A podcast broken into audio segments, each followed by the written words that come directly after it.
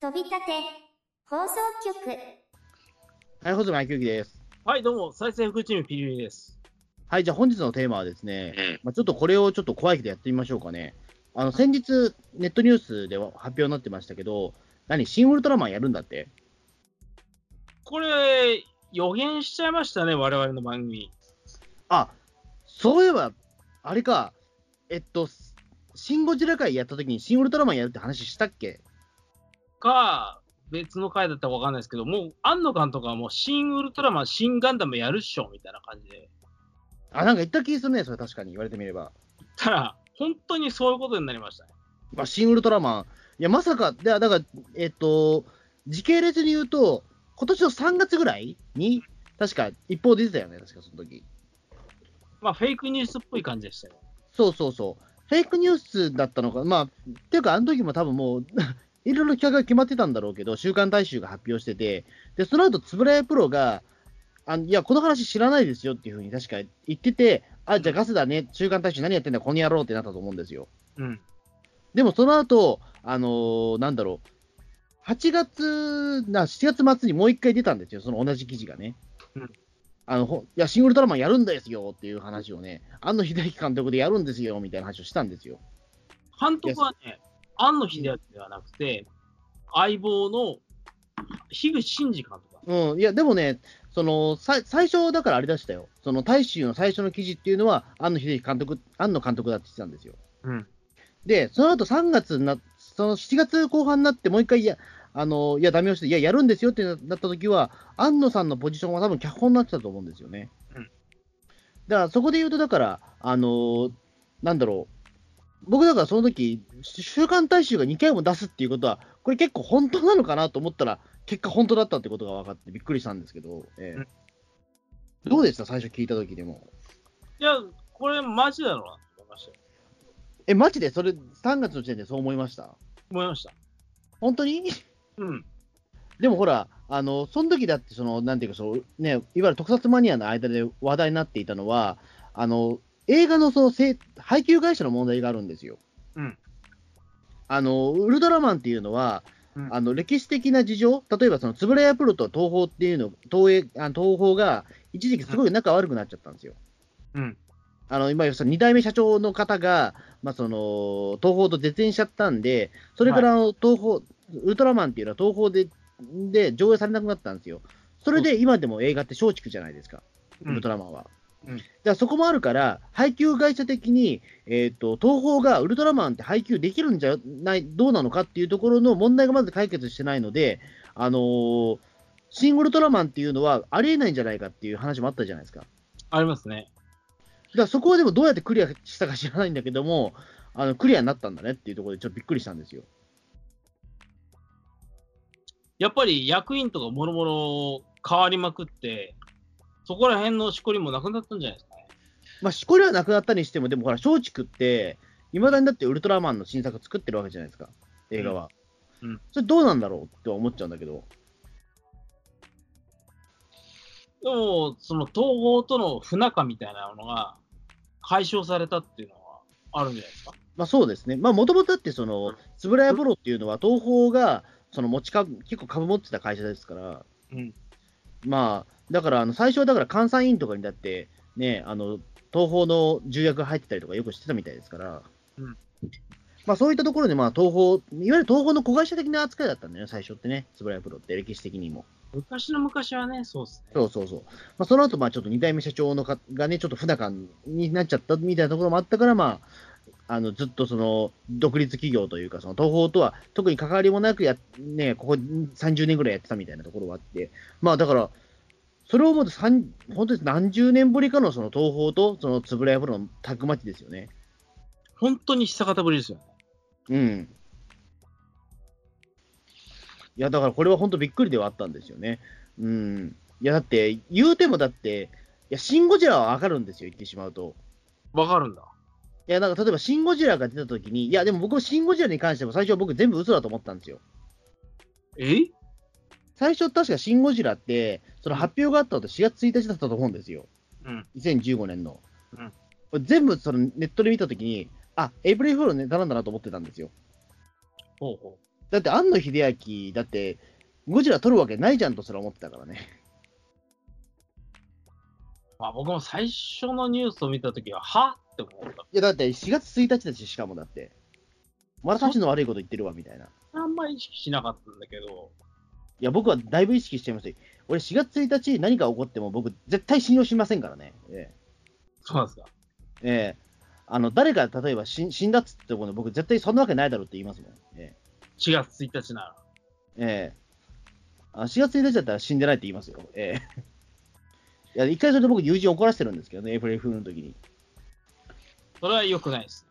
エイプリルフールの時に、あの、なんか、メアド買いましたっていう、なんか、ね、メメールが来て、あの、4月1日で信じませんって言ったら、あの、その後、なんだろう、あのいや、信じてくださいよみたいな感じでなってたんだけど、最終的に向こうがブチ切れて、あの、電話かかってきたっていうことがありましたからね。ええなんでそういう無意味なトラブルを起こすんですか？いや、だってわざわざ4月1日にするなよと思って、それのイラつきもあったんで、よくわかんない。いや、だから、4月1日なんていうその絶妙の時に、あのメ、メアドを変えるんじゃねえよっていう、ええこっち嘘だと思うじゃねえかよっていう。なんでそんなよくわかんない信仰心があるんですかね。いや、エイプリルフールはやっぱりほら、誰がだ騙してくるかわかんないから、戦争ですよ、エイプリルフールっていうのは。それがわかんない。まあ、だからそれはまあどうでもいいとして、だからその、シン・ゴジラは僕結構その、えーっと、最初びっくりしたんですよね。いや、やるんだっていうか、え僕も最初、シン・ゴジラのニュースは結構信じてなかったです。えうん。庵野秀明、アニメばアニメ畑の巨匠だで、みたいな感じ。特撮まあね、元、ね、もともと特撮ちょっとやってたと言っても、アマチュアだったからね、それは。まあ一応、キューティーハニーはあったけど、ええキューティーハニークソだったじゃないですか。まあね、うん これ大丈夫なの？みたいな感じで。結構うがって見てました。まあそしたらでも本当にね、まあ名作、まあ一応、シン・ゴジラは名作と言っていいと思うんですけど、うん。僕もシン・ゴジラ自体は、まあその普段のゴジラ映画とは違うけど、まあ普通に面白い映画だと思うので、まあやっぱり見に行きましたし、それはもちろん。で、いまだに DVD は持ってますからね、シン・ゴジラね。相当なハマり。うん。でもね、で今度シン・ウルトラマンはどうなんでしょうね、マジで。僕は結構不安です。ああ、不安ですか。あのですね、樋口真嗣監督の総力をぶつけたと思える一つの作品に、進撃の巨人アタックオブ、アタックオンタイタンっていうのがあるんですね。うん。まあ、これもう論外なんですよ、はっきり言って。で何が論外なんですか？見たことありますか、進撃の巨人。あ、僕見てないい。んだよね、進撃の巨人。ええやばいっすよ、これ。そうなの？普通、この原作読んで、こんな映画作んないっしょ、みたいな感じです。それはな何が悪いと分析するんですか？でも話は話でしょ。進撃の巨人は、まあ、原作とアニメちょっと見ただけだけど、まあ面白いじゃないですか。あの、脚本がまず良くなかったんですよね。ああ。それに対してブレーキかけられなかったのかな。そう、どうなんでしょうね。だから、あの、ブレーキ、まあ、その、もともとだって原作、その原作の、ね、進撃の巨人は原作がっつりあるじゃないですか。うんでも、シン・ウルトラマンは、ん言ってしまうと、だって、まあ、原作あるはあるけど、うんそれ通りにやらないはずじゃないですか、多分。いきなりベムラの話を一からリメイクすることはないと思うんですよ、さすがに。いやー、わかんねえんだな。あの、ウルトラマンっていう英字タイトルでの映画ありますけど、あ、別所哲也、はい。うんあれみたいになるのかどうか。うん、でもあれはもうね、まあ、に結局2番戦時になっちゃうけど、ね、でも言ってしまうとウルトラマンって自由なわけじゃないですか、多分うーん。あの、ゴジラってなんだかんだでその自由に見えて、すごく制約って多いと思うんですよ。うん。あれをしなきゃいけない、これをしなきゃいけないって結構あるんだけども、あの、ウルトラマンっていうのはもう、言ってしまうと結構ファンタジーまでぶっ飛んじゃってるし、だって今、ウルトラマン太郎に子供がいた、じゃあウルトラの父は、じゃあ、ねえ、ウルトラの父のまんまだよみたいな、おじいちゃんだけど、本当はウルトウルトラの父は、おじいちゃんなんだけど、ウルトラの父って名前なんだよっていうぐらい、結構いいろいろな世界なわけじゃないですか。まあ、ゆるゆるって言えばそうなのかうん、結構緩い世界だと僕は思思ってるんですけど、ウルトラ、でもそこは僕、ウルトラマンの良さだと思っているから、うーん、だすごくだからオリジナリティが高いもの作れるんじゃ、作られちゃうんじゃないかってそれは思ってますけど、だって原作に忠実したところで、忠実にやればやるほど、自由度が増すと思う作品だと思うんですけど。オリジナルをなぞればなぞるほど、自由度が増すと。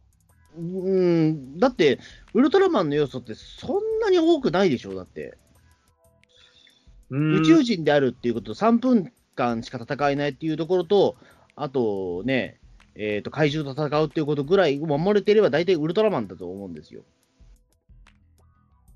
そうだとね、小中監督のあの映画のウルトラマン、なんであんな堅苦しい感じになっちゃったんだろうなっていうのは。あのアルファベットのウルトラマンですか？うん、いややっぱ大人向き、あだからちょっとあれはね、難しい、あの、新しいウルトラマンをやろうとしてし失敗した感じだと思いますけど。でも、話のね、あの骨幹みたいな感じは、まさに最初のウルトラマンの第1話みたいなのを膨らませてって感じのが非常にあるんですよ。うん。なのになんであんなわちゃわちゃした作品になっちゃったんだろまあ、それはよよくなかったんじゃないかな、第,、ね、第1話っていうのは。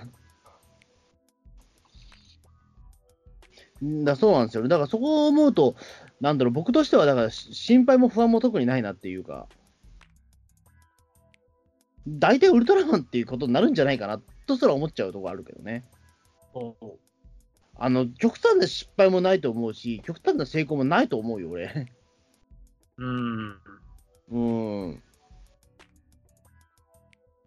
なんだろう、でもそのウルトラマン、その新ウルトラマンが仮にめっちゃ面白かったとして、多分それは元のウルトラマンの面白さではないだろう、ないない部分の面白さの可能性の方が高いと思うけどね。全く新しい要素によって、新しいウルトラマンができるだろう。うん。ね、気はしますけど、わかんない。でも僕言ってしまうと、そんな庵野秀明監督というか、その、なんだろう、まあ、この監監督は樋口真嗣さんだけども、うん言うてもその、やなんだろうな、うんどうどうしても今語るべきなのは、その新エヴァンゲリオンだったりすると思うんですけども、僕でもやっぱりエヴァンゲリオンよく分かってないから、あんまりその口答えがで口挟めないんですよね。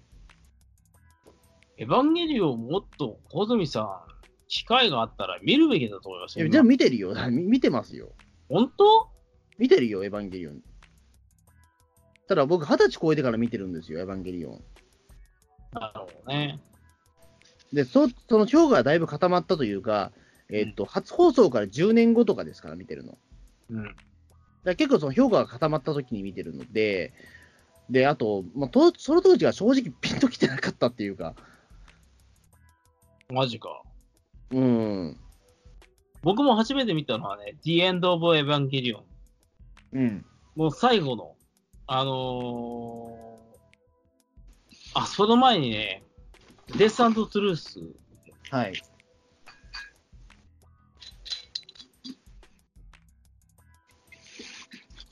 もう相当振り回されたま、振り回されましたね、エヴァンゲリオンに。はいはいはい。だまあ、エヴァンゲリオンはだからそんなに実はピン、やっぱりね、せ世代的なものもあると思うんですよ、僕だって。言うてもその、えリアルタイムでは一応見てんだけど、あのやっぱりタートルズをその先週まで見ていた人間には刺激が強すぎたんですよ、エヴァンゲリオン。そうかうん、だだ普通、僕、ロボットアニメが見た、当時はだから普通に僕、無垢な少年だったから、あなんか新しいロボタートルズが終わったのは残念だけど、新しいロボットアニメが始まるんだなと思って、第1話見たら、なんじゃこりゃと思って、もうすぐ視聴やめたんですよ。俺のタートルズを返せって泣きはしゃ泣き叫んだらしいんで、やっぱり。いなそういう人もいるんですね。や、いますよ。いやー、もうわかります。僕も B ファイターカブトが終わった後にロボタックが始まって、なんすかこれみたいな感じで、すごいショックを受けた人間な。そうそうそう。うん。だそうなんですよね。で、まあ、やっぱりだから、そのエヴァンゲリオンすごいって言ったところで、やっぱその大人の世界の話だなと思って、あんまり僕ピンとこなかったんですよ。やっぱ小学生当時とかって。で、まあ、やっぱりその気持ちがあるから、やっぱりずっと見れなかったし、で、やっぱりその、俺が見始めた後でもう新劇場版とか始まってる頃だったんで、まあ、評価が固まったし、今更入ったところで、そんなに驚きがなかったとというか、うんえー、新劇場版は新劇場版で新しく見る入り口になると思うんですけど、いや、だ、だその後一応全話、だからテレビシリーズ見ましたよ。あ、そうなの？見てるよ。いや、エヴァンゲリオン見てるよ、ちゃんと。だから。なんだ？見てるじゃないですか。いや、なんかエヴァンゲリオンに対する熱がね、同年代の中でも異常に低いから、うんだからリアルタイムじゃないからだよ。あのだから教養として見てるだけなんだよ、結局でも。教養。うん、とりあえず最低限抑えとこうと思って抑えているだけなので、エヴァンゲリオンで僕は。だからそんな愛がないんですよ。うん。だだからどう、誰がどうとかっていうことはちゃん、ちゃんとそれは分かりますよ、キャラクターはもちろん。うん。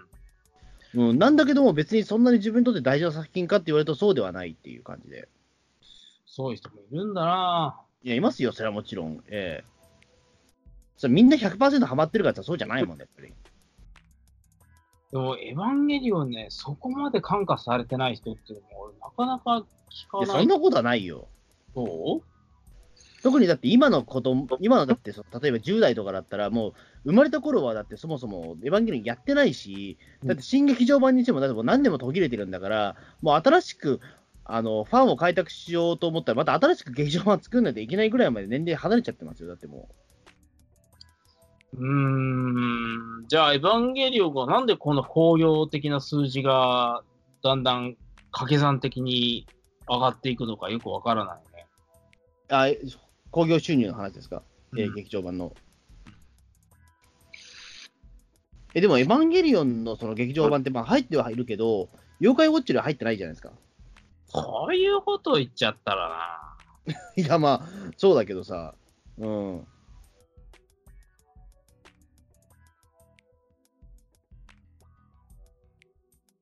だなんだろうしょうね。だからまあ、えっと、僕にとってはやっぱエヴァンゲリオン、だそこだからピリピリさんが逆にちょっと、あの、いろいろと、その新ウルトラマンに関して何が不安とか、何がやっぱ心配とかっていうことは聞きたいわけですよ、こちらとしては。やっぱその、庵野秀明に感化されてない人間なので、うん。あの、何が正解で何が失敗かよく分かってないんですよ。なんだろうね。あ、この人たちこの作品好きなんだよね、みたいな感じの、そういう熱量で、見事にこけた作品を、キューティーハニーという作品と、うん。あ、この人たちこれだけのスキルがあるのに、こういうことしちゃうのね、みたいな感じで、進撃の巨人っていうので知ってるので、うん。ウルトラマンはどっちに転んじゃうのかな。だから僕にとってシン・ゴジラっていうのは、あ、やっと出たなっていうクリーンヒット以外でもないんですよ。うん。であのね、樋口監督の作品、ローレライも日本沈没もはっきり言ってひどいっすよ。うんまあ、日本沈没もロールヤンは一応見に行ったけどね、うん、まあ、どうなんなんなんだろう、で、えっと、まあ、ひどいとは、まあ、ひまあ、ひどいはああれだけども、あの結構、まあ、やっぱりムラがある人だとは思うんですよね、その出来のね。ええ相当あると思いますよ、僕は。あの多分だけど、結構、言ってしまうと結構何でも取れる万能型だと思うんですよ、樋口さんって。樋口さんは相当振り幅広い方だと思いますよ。は幅ひ振れ幅広いはずですよ。だでもやっぱりその、樋口真嗣っていう話,、ね、話を聞いたときに、なんちゅうんですかね、あのーまあやっぱりこちらとしてはガやっぱガメラスガメラのやっぱ印象もあありますからな、それはやっぱりな。うん、で結構そこ期待しちゃうところもあったりとかで、ええ。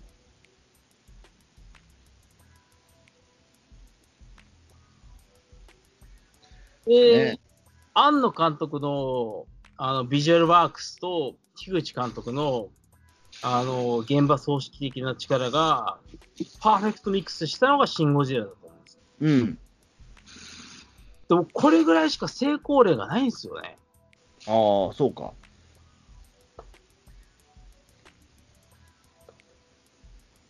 すごいスキルを持ってる方だと思うんですけど、大暴投をいっぱいやらかしてる方なんですよ、はっきり言って、樋口真嗣監督。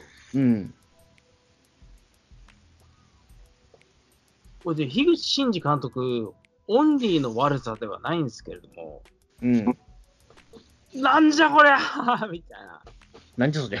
いや、こっちがなんじゃそりゃですよ、そんなの。特にローレライ日本沈没あたりのあたりは、普通の理性を持ってたらこんな映画作んないっしょみたいな。いやいや、そんなことはない。だって日本沈没売れたし、えいやー。俺らも人入ったじゃないですか。いや、でもきついっすよ、あの映画。何と比べてたよ、でも。あの、だから僕、東宝版の日本沈没してから、あれこんなだっけな、みたいなところはあったけど、別にあれを、多分東宝版俺し、その元の藤岡弘が主演したバージョンを知らなかったら、まあ、うんおもうこんなもんなのかなと思ってしまうようなととこもあると思うんです、まあ。優しいな、細見さんは。優しいというか、でもそれが、うーん、普通じゃねえのと思うけど。俺、めっちゃきつかったっすよ、最初見たとき。原作も読んでなく読んでないし、本当に初めて日本沈没っていうもののメディアコンテンツに触れた時ですけど、なんすかこれみたいな感じで、もう、ひえーみたいな感じでしたもん。いや、でも日本沈没は言ってしまうと、ねえ、まあ、うんやっぱりだからその細細部に神が宿ってる映画なので、あれ、映画というかその原作もそうなんだけども、すごくやっぱり交渉がしっかりしてるから、あのやっぱり名作になったし、なんというかね、あのパッと見で面白い映画かって言われると、あだアクションムービーではないわけですよ、あれは結局。そりゃそうでしょ。うん、アクションムービーではないけど、あのーなんていうか、そのやっぱり細かいところを楽しむ映画なんですよ、あれは。そうなのかな僕とし僕はそうなんですよ。だ3時間、その、藤岡弘島バージョンも3時間ぐらいあるけど、やっぱり細部に面白く感じるところというか、うんやっぱり小林刑事のうさんくささもそうだし、あの島田省吾のやっぱりそのフィクサー感もやっぱり楽しむ映画だったりとか、言うてもあの映画は、もともとはそのね、まあ、主人公は藤岡弘だけど、裏主人公はやっぱり丹波哲郎さんですから。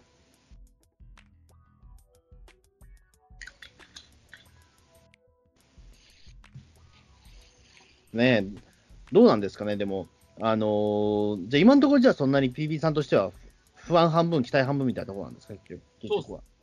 あなるほど。僕、ちょっと残念だったのは、あのー主演がまあ、斎藤工さんだっていう話が、そこは残念要素。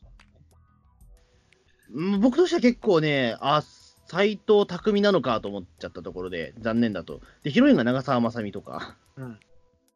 うーん、まあいいんだけど、もうちょっと意外性なキャストが欲しかったなと思って。例えば、細見さん的に、え？っていうキャストだったら、例えばどういうのがあるあれかな？だから、えーっと、誰かな？今だと、ジャニーズの誰かかな？ジャニーズか。うーん。なんかあ、あんまりだからそう言ってしまうと、斎藤工さんっていうのは、あのーなんていうか、やりいかにもやりそうじゃない、ウルトラマン。いかにもウルトラマンやりそう。いや、斎藤工はややりそうじゃないですか、なんかその。えいや斎藤工ってちょっとだけ、やっぱりその、なんだろう、その、い第一線級だし、まあ、メジャーなな俳優さんだけど、若干その、えっと、マイナー感も持ってるわけじゃないですか。俺が思ったのはね、斎藤さん、こいつ仮面ライダーだろみたいなふうに思ったの。仮面ライダー出てるんさっけ、この人。出てない。出てないよね。うんまあ、逆に言うと、だからそういう特撮云々はそんなに確かに絵はないかもしれないけど、でもあれじゃないですか、でも、あのーだってそもそも川崎稔監督の映画にすら出てるし、この人は。まあ、それ言っちゃったら、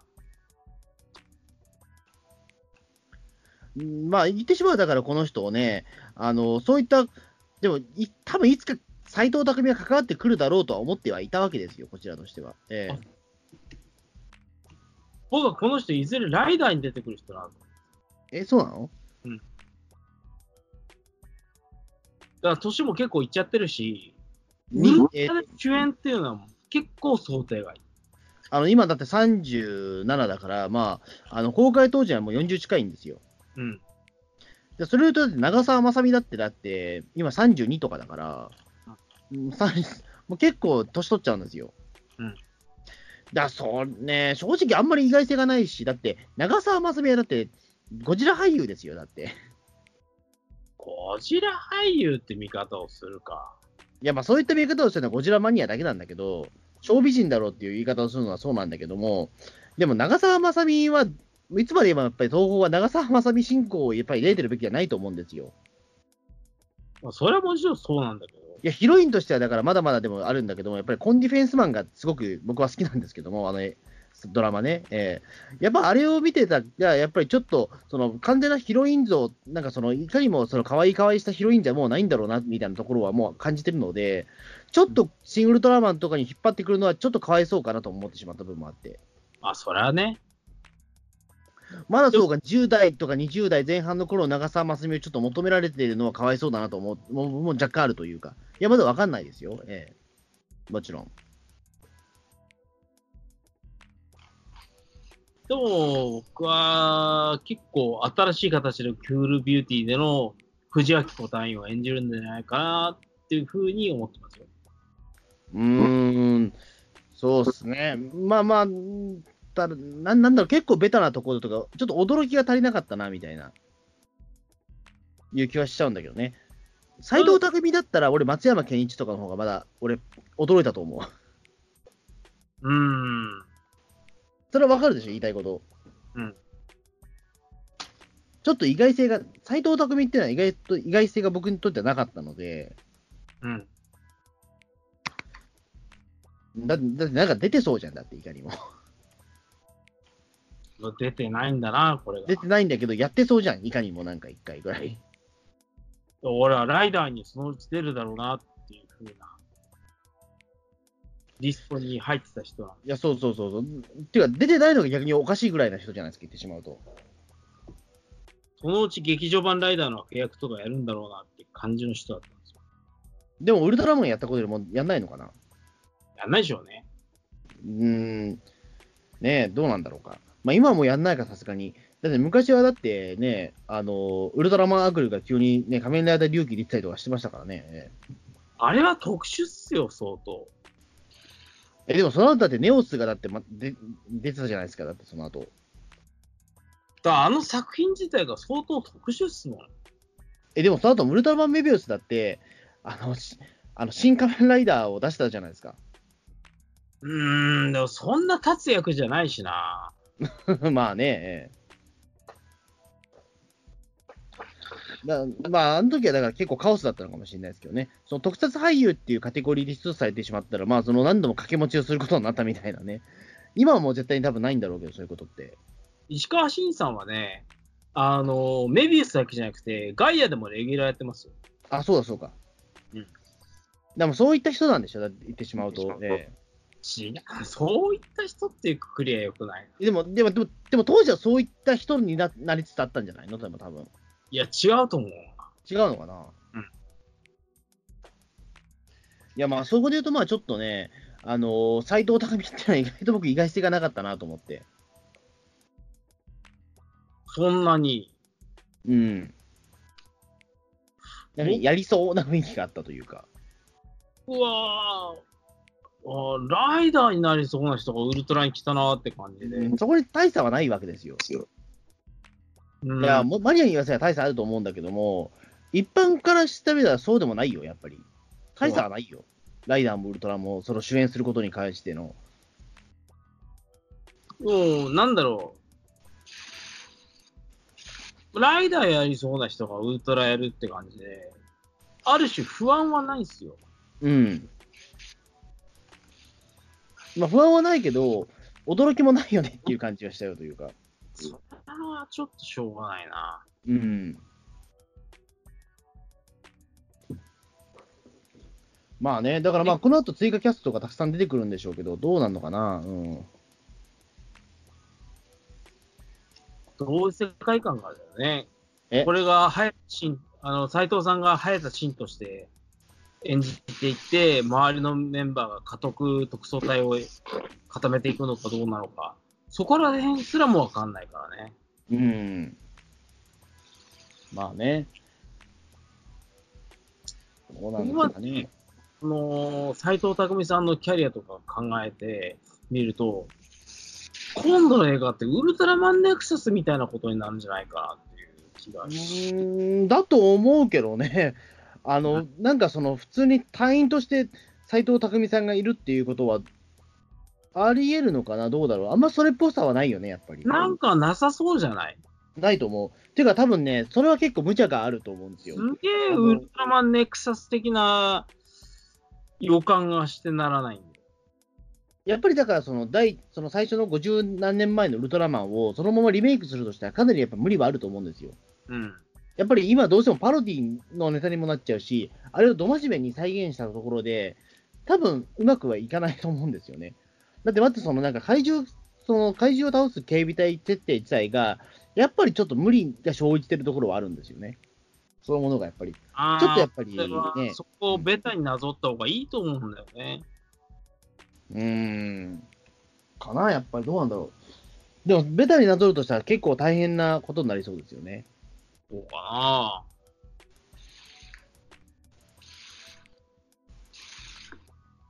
あの、カナのウルトラマンにしても、あの、主人公が結構年いってる感じのキャラクターなんですよ。えあはいはいはい。息子もいるしね。うん。そこじゃなくて、まっさらな、あの、青年、早田真を描くのが正解なんじゃないかなっていうふうに僕は思うんですよね。うん。キャスティングの時点で、ちょっと一個滑ってるかなっていう感じがあるんですよ。うん。これだったら本当に、検温とか、ホリプロとかそういうところから、誰ですかこの人みたいな感じの新人を流行ったシーンとして、ピックアップして、やったら、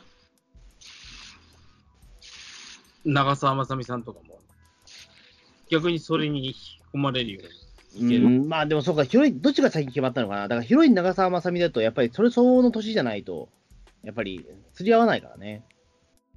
多分長澤まさみが先に決まったのかもしれないな、これ。あーどこなんだろうね。うん。ってなると、やっぱり斎藤匠しかねえやってことになりそうですよね。うーん。わかんそこのあたりちょっとわかんないけど、うん。ね。まあちょっと今のところね、本当に情報が何もないんでね、やっぱり話を展開するのはちょっと難しいわけですけども、まあ、2021年でしたっけ？か、エヴァンゲリオンとかいろいろ一息ついてから公開。うん。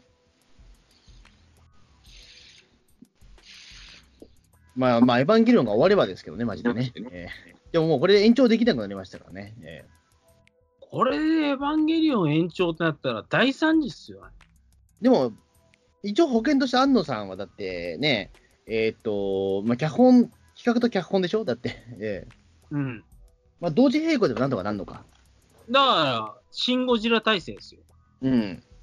だから、なんとかなるのかなーって気はするんですよ。進撃の巨人とかは安野さん関わってない。まあ、だからあれでしょ、総監督だったけど、安野さん。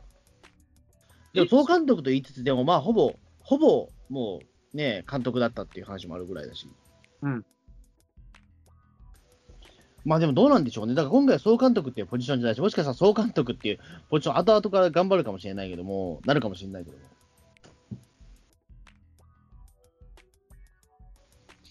シン・ゴジラプロセスがそのまま続けば、そこそこ、あこういう特撮もあるのね、みたいなものうん。れるかなって気がするんですけど、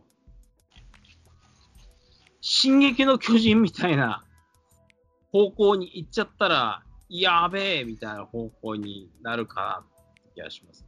まあそのストッパーが、まあ、その安野さんだったりするのかな？えーもしかしたら、わかんないけど。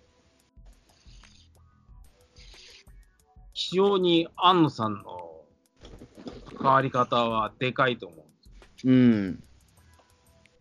いやーだからそこで言うとね、まあやっぱりその、どうしてもあん樋口さんより安野さんの名前がね、大きく扱われちゃうっていうのはあるけど、うん。まあ確かに、だからそこね、難しまあ総監督っていうポジションがね、あの、なん、なんなんだって言われたら、まあなんなんだと、なんて話なんですけども、確かにね。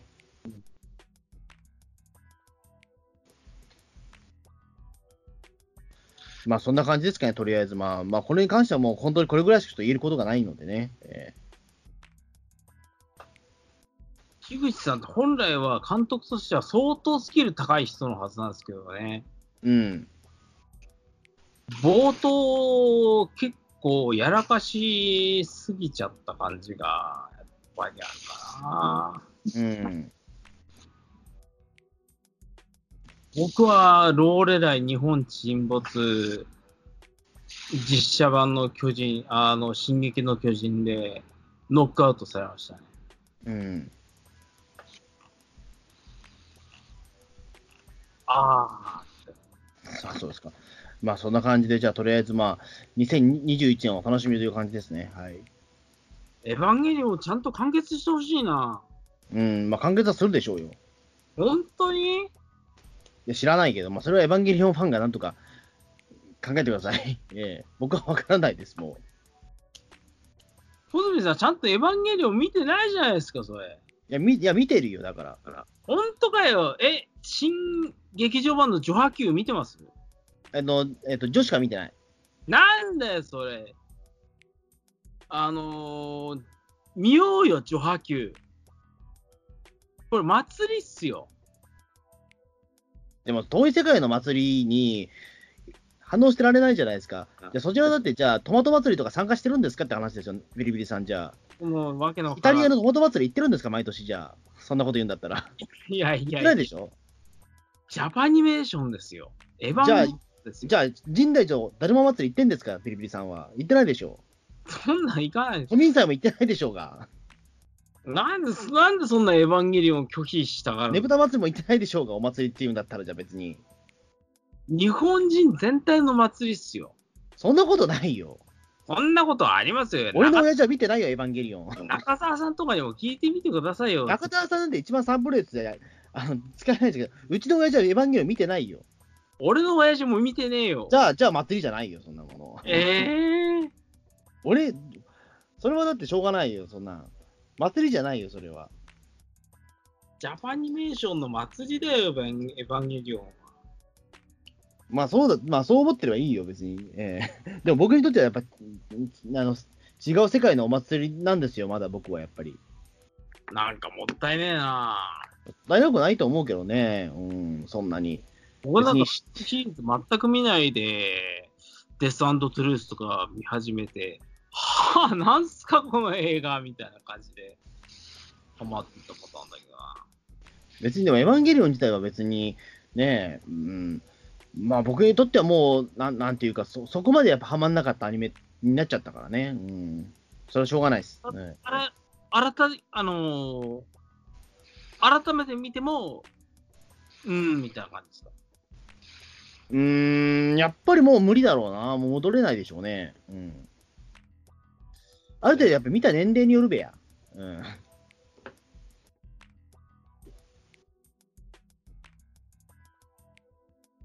10代の頃響かないと、エヴァンゲリオンも。ちょっと厳厳しいと思うよ。うん。うん。やっぱある程度その、ね、見てた年齢って大事だと思うんだけどね。うん。やっぱりその今でもファーストインプレッションがやっぱり大事だったりするわけじゃないですか。どうどの状況で見たかっていうのは結構大事なわけじゃないですか。うん。うん、そこで言うと僕はもう完全に取り残されちゃったっていうことは、まあ悲劇ではあるのかもしれないけど、別にね、うん、悲しいとはやっぱ思わないというのは、まあ、それがやっぱり自分にとって別に今のところ、ね、なんか困ったことがないからだと思うんですよ。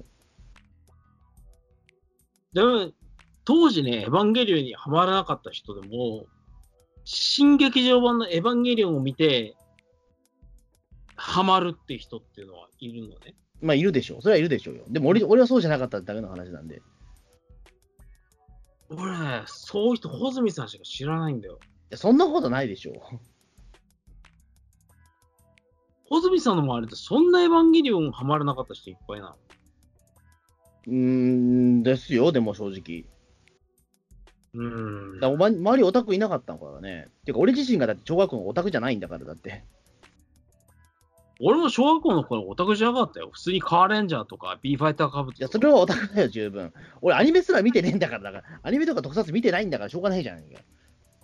俺、ワイドショーしか見てねえんだって、小学生の頃はもう。これが逆にイレギュラーだと思うな。そんなことないよ。逆に今この年になってまだカーレンジャーの話題をしてる人はおかしいもん、やっぱり。そうなのかね。まあ、かといって俺もワイドショーの話をしてる人が正しいとは絶対言わないですよ。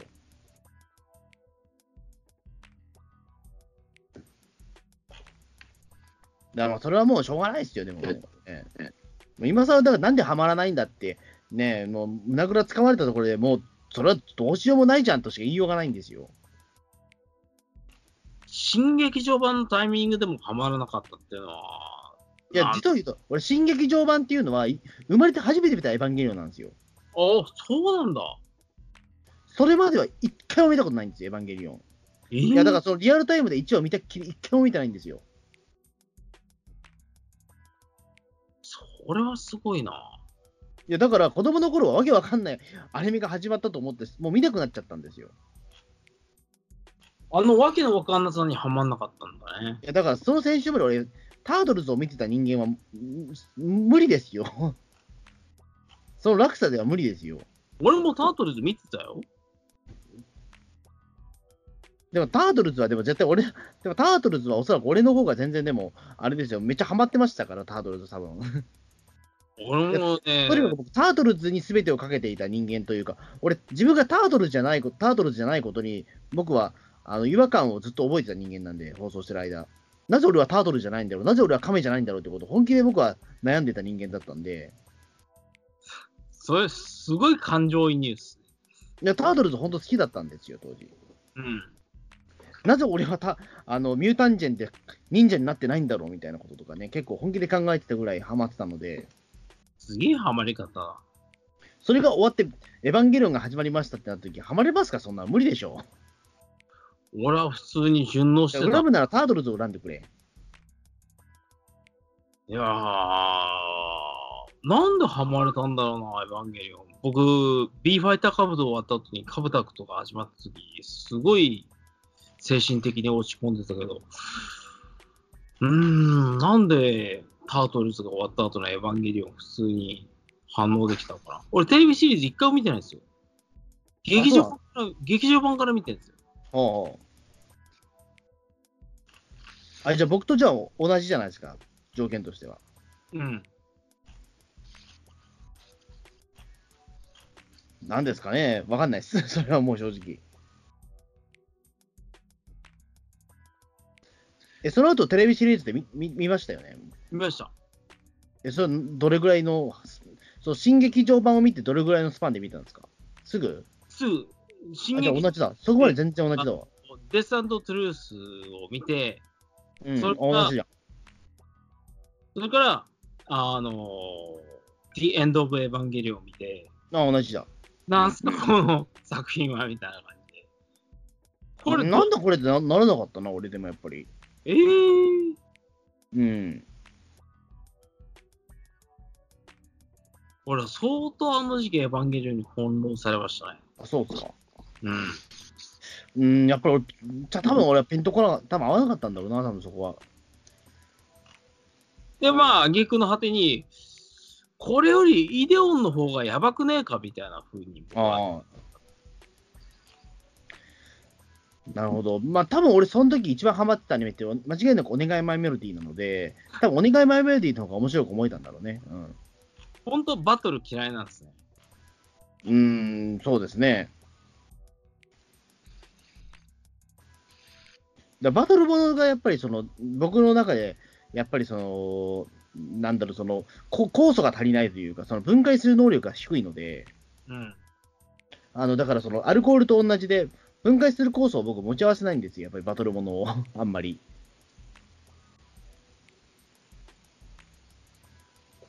まあそんな感じですかね、とりあえず、はい。もうこの話はいつまでたっても終わらへんので、うん。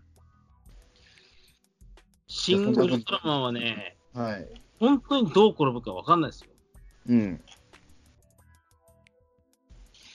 樋口真嗣監督が単体でやってきたものっていうのは、大抵がこけまくりなんですよね。うん。